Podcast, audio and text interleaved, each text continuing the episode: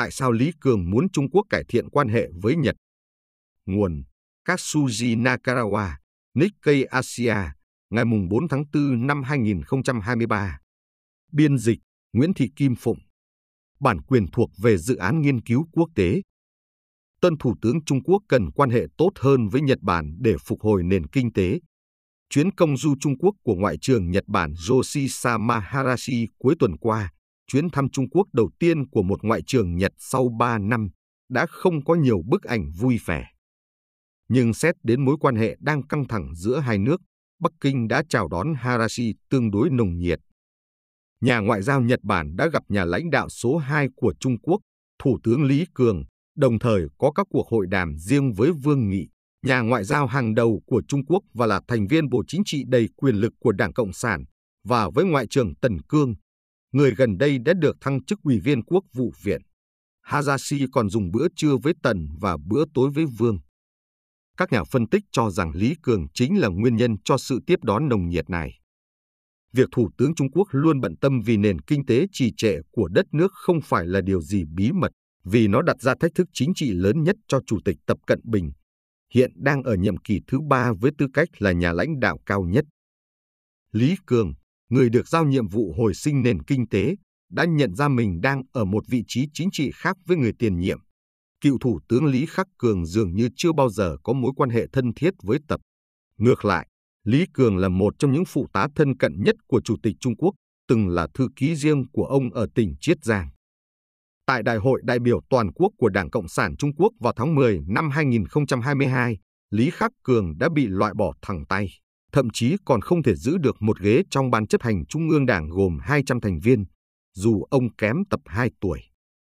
Trong năm đầu tiên tại chức, Lý Cường cần phải đạt được mục tiêu tăng trưởng kinh tế của đất nước là khoảng 5%. Các nguồn tin cho biết, Trung Quốc ban đầu cân nhắc đặt mục tiêu tăng trưởng năm nay ở mức khoảng 5,5%, nhưng con số này đã bị hạ xuống sau khi dữ liệu tháng 2 cho thấy sự sụt giảm nghiêm trọng trong thương mại, chủ yếu là với Mỹ. Nói một cách đơn giản, Trung Quốc vẫn chưa chắc chắn về nền kinh tế của mình trong năm nay. Ngoài thương mại sụt giảm, Trung Quốc còn đang chứng kiến các nhà sản xuất trong nước, chìa khóa cho sức mạnh kinh tế quốc gia, chuyển hoạt động sản xuất ra nước ngoài. Những khó khăn trong việc mua các chất bán dẫn hiệu suất cao do quan hệ xấu đi với Mỹ cũng sẽ cản trở tăng trưởng. Ngay cả 5% cũng có thể là một mục tiêu không dễ dàng. Lý Cường đã thể hiện thái độ bi quan trong cuộc họp báo đầu tiên của mình với tư cách là Thủ tướng, ngay sau hội nghị thường niên của Đại hội đại biểu Nhân dân Toàn quốc, Quốc hội Trung Quốc. Ông nhấn mạnh rằng các công ty tư nhân đóng vai trò quan trọng trong việc vực dậy nền kinh tế.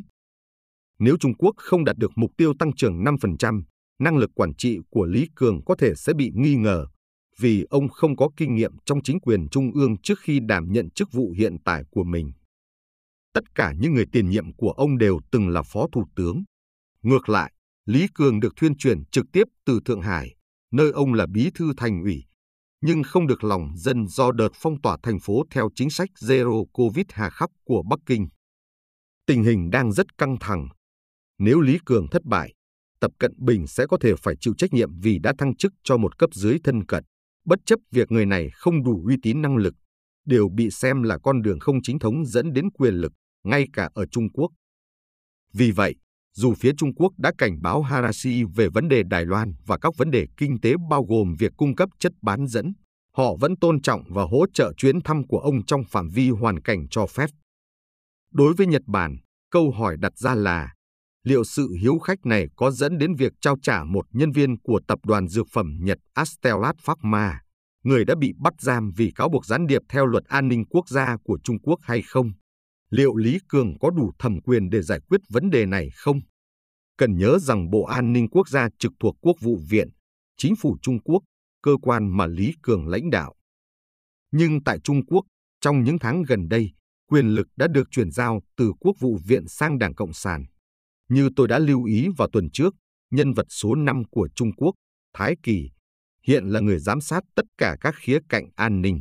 Ông là thành viên của Ban Thường vụ Bộ Chính trị, cơ quan ra quyết định hàng đầu của Đảng và là tránh văn phòng mới của Tập.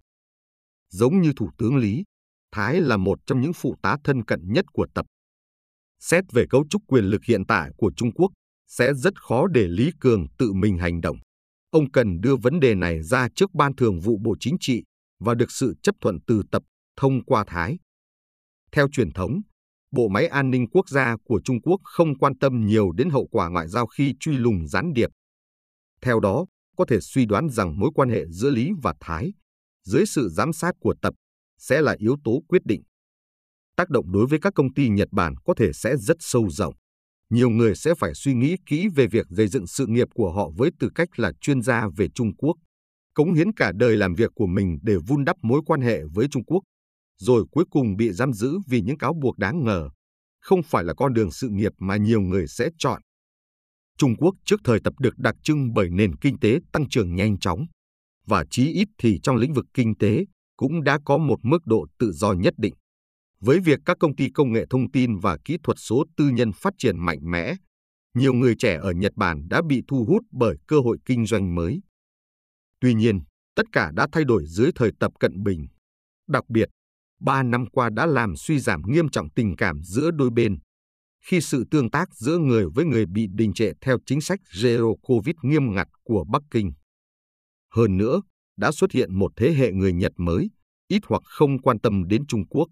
Việc giam giữ nhân viên Astellat có thể thúc đẩy xu hướng này, vì những cuộc trò chuyện liên quan đến Trung Quốc hiện nay thường tập trung vào những từ ngữ như nguy hiểm và đáng sợ, thay vì cơ hội.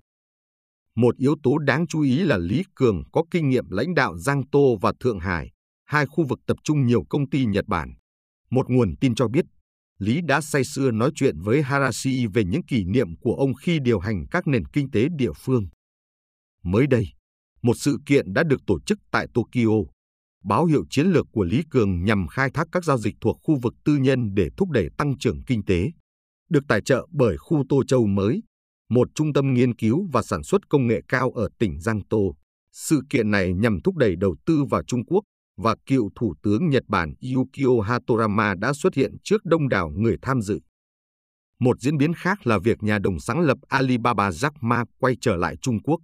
Sau nhiều tháng ở nước ngoài, trong đó có cả Nhật Bản, vị doanh nhân này đã xuất hiện trở lại ở Hàng Châu, tỉnh Chiết Giang, nơi đặt trụ sở của Alibaba.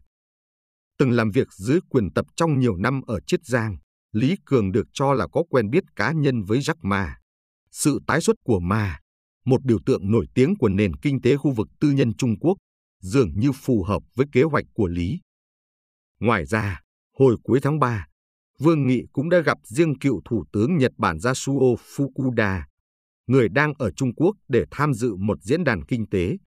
Fukuda là một trong số ít các kênh đối thoại còn sót lại giữa hai nước láng giềng, và ông sẽ là nhân tố quan trọng đảm bảo việc trả tự do cho công dân người Nhật đang bị giam giữ liệu Trung Quốc có tiếp tục khiến người dân đứng trước nguy cơ kinh tế gián đoạn hơn nữa, hay nước này sẽ giải quyết vấn đề theo kế hoạch tái thiết nền kinh tế của Lý Cường?